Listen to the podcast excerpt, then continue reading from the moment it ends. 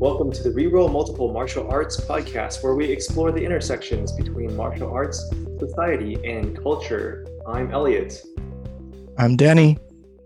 And Danny, um, you know, today I want to talk about racism, prejudice, and double standards in MMA and UFC, and in particular, you know, most recently, you know, the, the whole thing with, you know, uh, Rose Namajunas and uh, Zhang Weili in particular, um, you know, it's said with, you know, you know the, the, the pre-fight trash talking, you know, you know, Rose made some comments better dead than red, and you know, you know, saying Zhang Weili is a puppet of the, uh, you know, com- you know, Chinese Communist Party, and you know, her camp is like whatever, and, and also like they're, they're also saying, yeah, the the government doesn't do anything for us; they don't support us.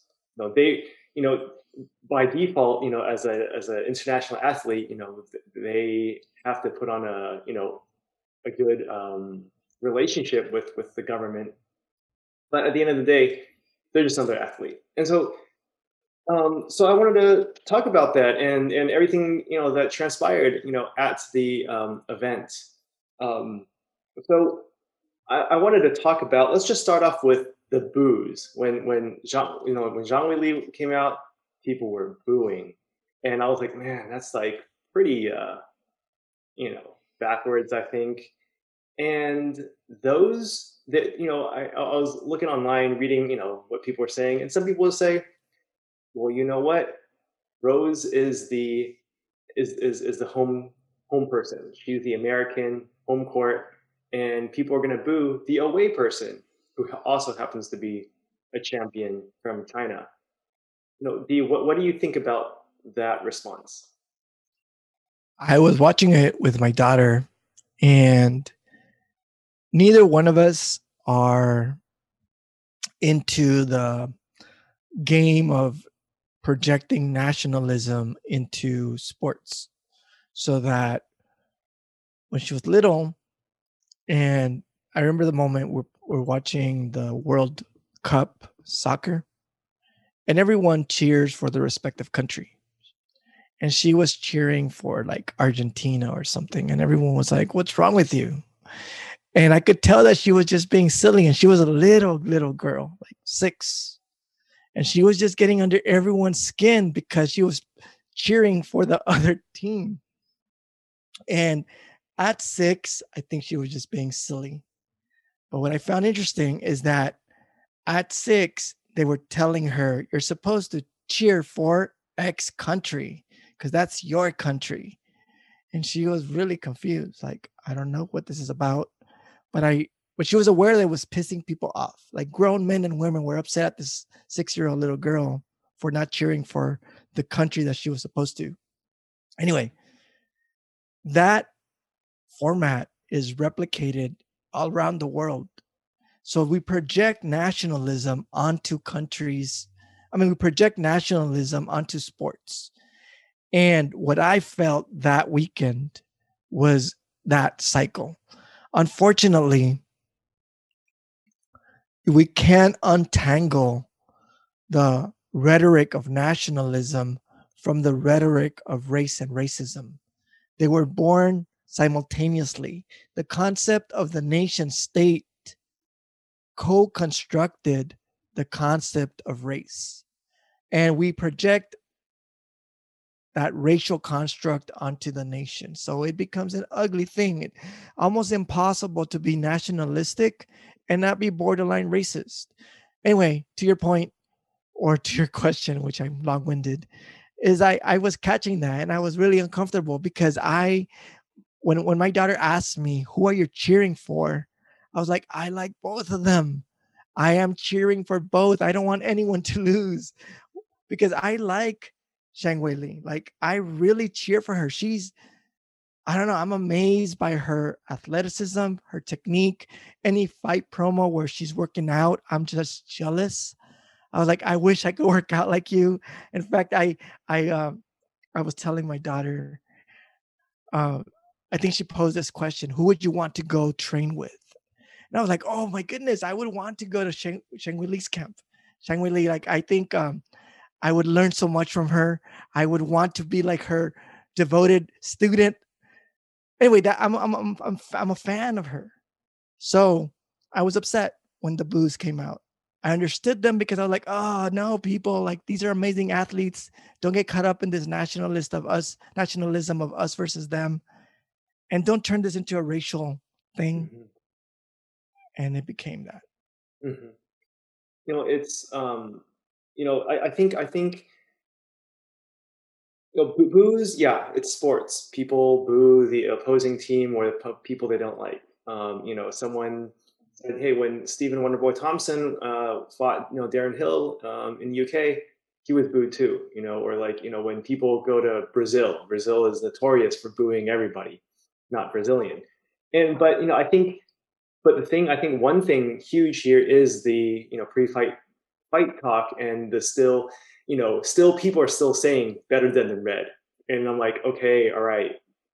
See, I mean, that goes to you know goes into what I'm I'm trying to say, and you know we have to understand that both Rose and Weili are um, represented by Sucker Punch Entertainment. They're the same management company, and so um, you know we, we got to say that there is some relationship, and um, and you know of course you know on on on Instagram, you know um, Sucker Punch um, congratulated you know both Rose and um, acknowledge that um, you know the, the the simpleton mindset is it the simpleton mindset shown that night she competed as a guest in our country was disgraceful. Not talking about booze, booing or rooting for Rose, but the hateful rhetoric all the Chinese athletes experienced was shameful. And so, yeah, there was booze, but I think there was there was it was more than that. And I think um, we, we have to understand that in the beginning, I watched the pre the early prelims because I wanted to check out the Asian fighters um, a couple, a few fighters from from, from um, you know Shanghai UFC PI, and also um, some other fighters. There's, there's a couple Mongolian fighters. And the only fighter that won was the last prelim guy um, he, who had back to back, you know, first round knockouts. He's from Mongolia. He's a beast, right? But um, it, it was good to see. But none of those people, at least me watching the screen, I did not hear any boos. There was a lot of cheering. But it could be that pre prelims, no one goes to the pre the early prelims except the the, the, the hardcore fans.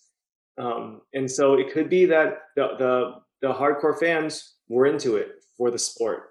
And then later, you know, the more general public, the more casual people, yeah, you know, all that stuff. Um, you know, Kamaru Usman, he's an American. He was booed yeah, you know, um, um, yeah, Masvidal, Masvidal is, is the hometown guy, you know, Florida, Miami guy.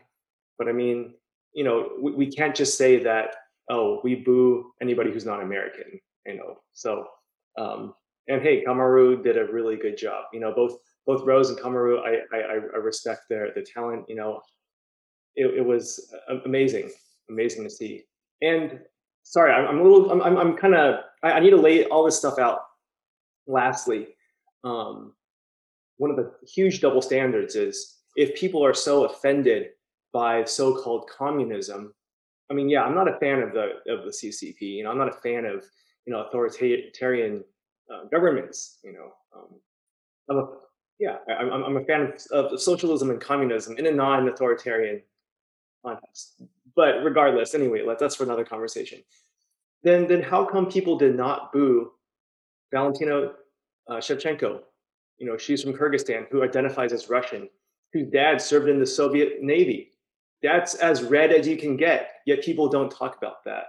You know, people don't. You know, Rose and, and you know uh, had trained with her earlier and said, "Oh, nothing but respect for Valentina." You know, all this stuff. You know, I love training with her.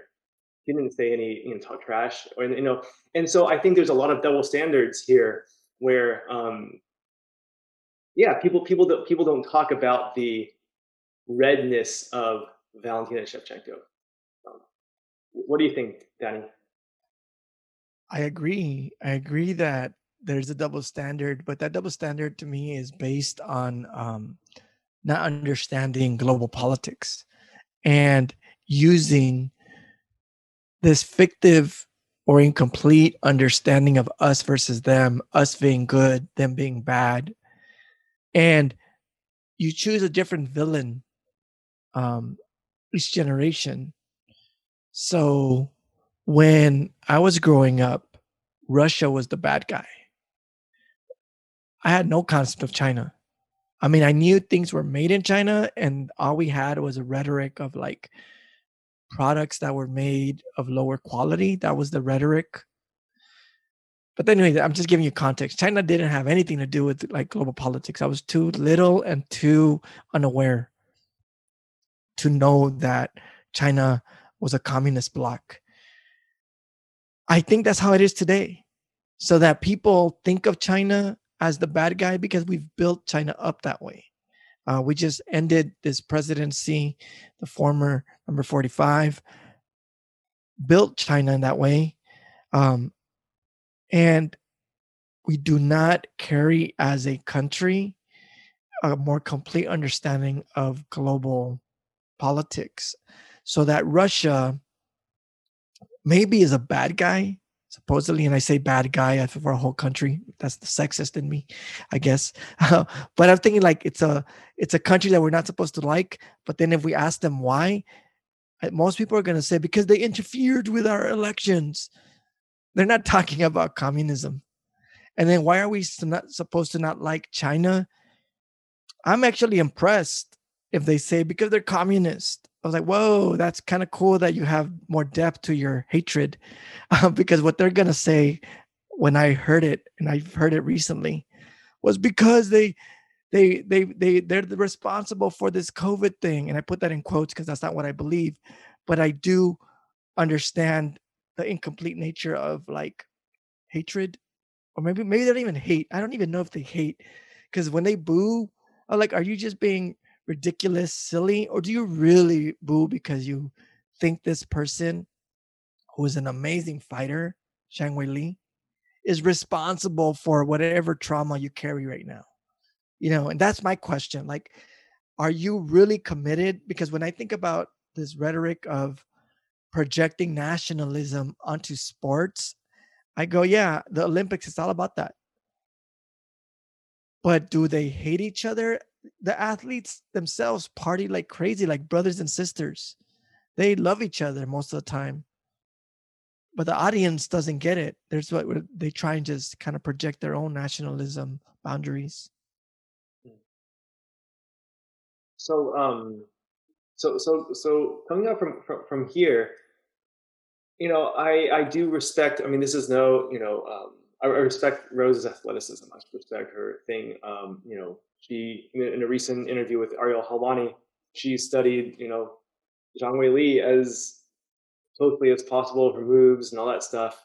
And um, I, I, was I was pretty impressed. I was like, wow, you know, the stuff she was saying, um, how you know Zhang Wei Li, she did um, train with Saenchai for a little bit and she said, and, and, and, Rose said, oh yeah, she does a thing that Saenchai does. I'm like, what? a hit thing. And I'm like, oh, okay, all right, cool. You know, I, respect that. You know, I, um, you know, and I, I do have to respect that um, the in her speech after after she won, you know, she did, you know, at least say that, hey, I know, didn't mean any disrespect to her personally. Um, that you know she respects people of all cultures and backgrounds and, and stuff like that. So at least that was nice, you know, for her to say that. I think that's that's responsible, you know. Um, but at the end of the day, you know, we can't control everybody's voice, and we can't control, um, you know, other other people out there and and and and um, their opinions. But you know, I think at the same time, you know, you said something, you know, that that made me think. There's a lot of people they, they might not be might might not be ill. Their intentions might not be bad, but I think some people are are misinformed of how um, negatively how it can negatively affect um, the environment and and and yeah, it could be a joke, but it can also be pretty hateful and um, I don't think it, it, it, it takes someone to experience it to, to, to know that. And you know, I, I think, you know, I think I, I, I, wanted, I was rooting for Kamaru Usman. You know, I, I you know Masvidal. I, I think I was, uh, you know, impressed with him. You know, go, um, seeing his old videos with you know Kimbo Slice and stuff like that. That's that's badass. That's tight. You know, but um, you know, hearing when when the when the crowd booed Usman, I was like, nah, man, like, uh, uh-uh, uh like. I need Usman to win, and impressively he did. And and Masvidal, you know, was a he he he was classy, you know, even in defeat. And and you know, in the subsequent interviews, talked about how uh, you know Usman changed up his rhythm. And like like Masvidal thought Usman was going to do something, but went in for the punch and faked him out. And he said, "Hey, that's good skill, fair and square." Let me just um, add something to this conversation that might I don't I don't think I'll derail it, but it, I was thinking about your conversation about like racism and when we look at the history of fighting, we have projected racism onto it. Uh, there was a time when like black boxers were not allowed to fight for title shots because whiteness had to be protected. Um, uh, right now, I'm actually um, spazzing out on the on the specific boxers, but there was a a uh, title fight with this one uh, super well known black boxer uh, that comes to mind and um, we'll probably come up with in a second. But I was thinking about this conversation where like the person was the person who held the title was a white boxer and told him like we can fight here like in a basement but i'm not going to give you the, the title fight and i was thinking like yeah that's how it works because like they needed to protect the the the concept of white superiority and um i think that if you look it up it's i think the last name is johnson mm. uh, on the on the black fighter. Um, anyway, the point is that he he was smart about it. He's like, nah, we're not gonna do that. If you're not gonna give me a title, I'm not fighting you in the basement. Um, but the point is that like when I look at the UFC, I see that same projection of whiteness being protected and non-whiteness, specifically blackness, anti-black rhetoric as being stigmatized so that when I saw Kamaru Usman fighting Masvidal, I introduced where my rhetoric or my analysis lies on this like pseudo white category that we project under the term Hispanic and Latino, um, these almost white people. Um, and I'll probably get a lot of heat for that, but I think it's there's more space to address it somewhere else. But that's what I felt was happening. Masvidal got to be close enough to white to be cheered. Kamaru not white and therefore black, and it became this white black fight, which we have such a long history on, that um, that's what was happening. And some people will say, no, that's not what was happening. What was happening is that Masvidal is from Florida. The Florida fans love Florida, and they're not, they're gonna back up their their their dude. All right, there's something of that. But every time we see these fights between these champions that are white and the other person is not white, it becomes the same rhetoric of white versus black. And hopefully people can catch that it's we're not there yet. I would love to be in a place where this talk is so ridiculous that I'm laughed out. No, we're not there yet because you can see it. You can see in this idea of like, why are you cheering for the white guy so much and not for the black athlete? and people were like, "Oh, because the black athlete is so cocky," you know, and he does he doesn't show good sportsmanship. And I'm paraphrasing because this is what I hear all the time. Like, in fact, I've gotten so tired that I don't watch. I used to go to a local bar to watch the UFC, and I got tired of that mm. rhetoric being around it and alcohol. that I was like, I'm done. I'm not going to those places anymore. And um, that's what I think is embedded in the UFC. Not because the UFC is exceptional, because mm-hmm. the UFC is part of the United States and therefore part of that fabric of racism. That's the only reason. And they haven't got out of it. In fact, we still have characters. There was this one ridiculous character still around. I'm not gonna give his name. He goes about doing that rhetoric. He um he is at the edge of being um racist in his rhetoric. He doesn't go that far. He makes it nationalist by supposedly protecting America. But the reason why he won't is because he knows there's a limit. There's a limit to how ugly you can be. But he does that all the time. As soon as Kamaru won, he came out again, but he's already been beat. So like, why are you gonna do that? And I think that's where I'm at. I'm like, I want to watch the sport, but I do get um angry at seeing the racist remarks, the racism that is still embedded in it, because I want to believe that we can get there, we can get to a better place, you know.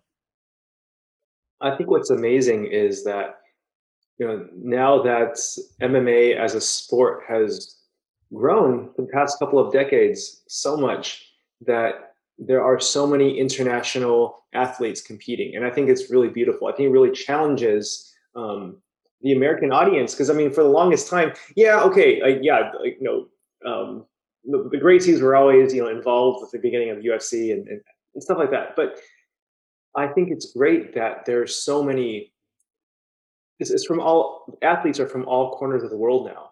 And you know, just most most recently, the past you know several years, you know, Dagestan has been making its mark, and and and I'm like, wow, you know, this is amazing. People, and and I think it's amazing that you know, um, you know, we we have we have some you know amazing fighters from you know Eastern Europe and, and from the know African continents, and I think I think it's great. I think that this is what it's supposed to be. I think it's amazing to see, um, you know, top athletes from all over the world. And I know I'm just kind of saying this, but I think it kind of just hit me, you know, in the past year. I mean, I have to say that, um, you know, I've always been into UFC, but you know, the, the pandemic has, you know, got me staying home. So I I just watch it like pretty often, and so were you going to say something? oh, I was just I was agreeing with you. And and so I, I think it's great. You know, I mean, watching you know one, you know, see, okay, okay.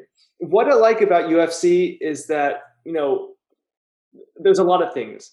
Um, you know, Dana White keeps it quote unquote non-political. He doesn't talk about COVID. He doesn't, you know, he says, you know, UFC is about entertainment, and I I can respect that um, sure, you know, people can critique it, but I, I, I, I can respect that. You know, one fighting championship, they have they really stress that honor and respect stuff to the point where I think it's kind of um, it, it, sometimes I, am like, is this artificial? Are these guys like, do they really feel that way? Or are they, are they doing it for the camera and for the organization? Like, oh yeah, much respect, hugs and stuff. I'm like, nah, dude, you just got in a fight. Someone just got knocked out. I mean, like, no, there's no hugs and stuff here. You know, I mean, yeah, shake hands, you know, whatever. But eh, okay, yeah, some fights, but after every fight, nah. You know, I, I think it's really like silly a little bit. You know, I so I, I I while I really like that, you know honor a tradition of martial arts. I think one FC uh, kind of forces it a, a, little too much to the point where I don't think it's genuine all the time, and um, I it it doesn't. I do like a little bit of trash talking. It makes things exciting. so that's that's what I have to say. No, and I think that's where we're at. Okay, so the the part that I I was saying earlier was that there's something about understanding that two people can go into a ring and fight, and the audience is going to be excited because they've hyped out the, hyped up that fight.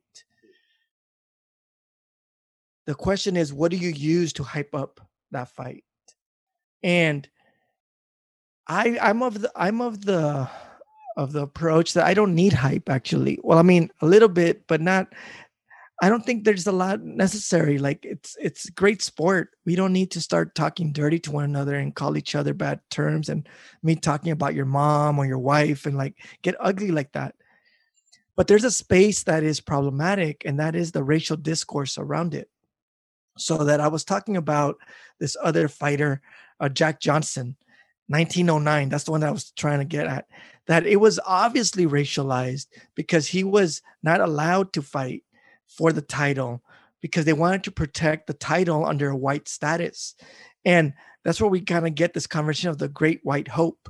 Um, and I think the space here is, or the question is, has the UFC has the UFC moved away from that? My answer is no. Why? Not because the UFC is unique, is because we as a country have not. Um, Tyron Woodley, for example, made it very open that he felt that there was this racial context to his title as champion. He didn't feel that the UFC promoted him as others. I want to open this space without being disrespectful to him and say that he was also capitalizing the way the audience didn't give him that appreciation because he could not he could he could make an argument against the UFC as a promotion because you are part of that promotion but he was unable to control the audience he was unable to control the audience affinity toward him uh, another example is what happened with Amanda Nunes Ronda Rousey was hyped, as she should have. I, I'm a huge fan of her contribution to women in MMA. But when she was taken away from champion from the champion title by Amanda Nunes, the UFC could have rallied all their resources to hype her up and, mm-hmm. and show her mm-hmm. as it as the face. And I don't know if they did this on purpose or it was just a drop of their opportunity. However, is it any coincidence that Ronda Rousey codes as white and Amanda Nunes does not code as white, and why we lost an opportunity to have this amazing athlete in Amanda Nunes become the face of championship title in, in the female woman category, you know, because we didn't get that. And I think that's what I mean about the racism invested involved in it. And I feel that we have not left it. And I've gotten called out as being someone that overreads things, but I don't think this is a moment of overreading. This is a moment of saying it's too easy to not catch it. You have to work really hard to ignore it. And I, I think uh, I, I, got a, a, a tech, not text, uh, it was a Facebook post from someone who's a very low level fan of mixed martial arts. And she posted something about Florida and racism and I was like, yeah, this is so obvious that this person, that's what they, what she got out of it from her experience in watching the sport. So I think that's where we're at. I, I agree. I, I, I, it didn't really click with the Amanda Nunes thing because she accomplished way more than Ronda Rousey has in, in, in UFC and in MMA. And, you know, you can see that, um, you know, sometimes I, I just look at, you know, UFC um, sometimes I, will look at uh, UFC merch, just just just to, just to check it out, and the amount of Ronda Rousey shirts that are currently on sale on clearance, they're just, they're just trying to get rid of it. Um, is amazing. There's just a ton, a ton of merch. There is not the same for, for Amanda Nunes. How many t-shirt designs are there for Amanda Nunes? Just just just a few. You know, Rousey, dozens. I'm saying that dozens, like over, like a, like a lot. And so um, I agree. I agree. And Amanda Nunes, unstoppable. You know, even like Masvidal was like, oh no, I'm not gonna. He doesn't want to train with her because he doesn't want to, you know, be embarrassed. Him, you know, he's he's a he's a dude, dude. You know, I don't, I don't want to get you know submitted, knocked out by a woman. You know.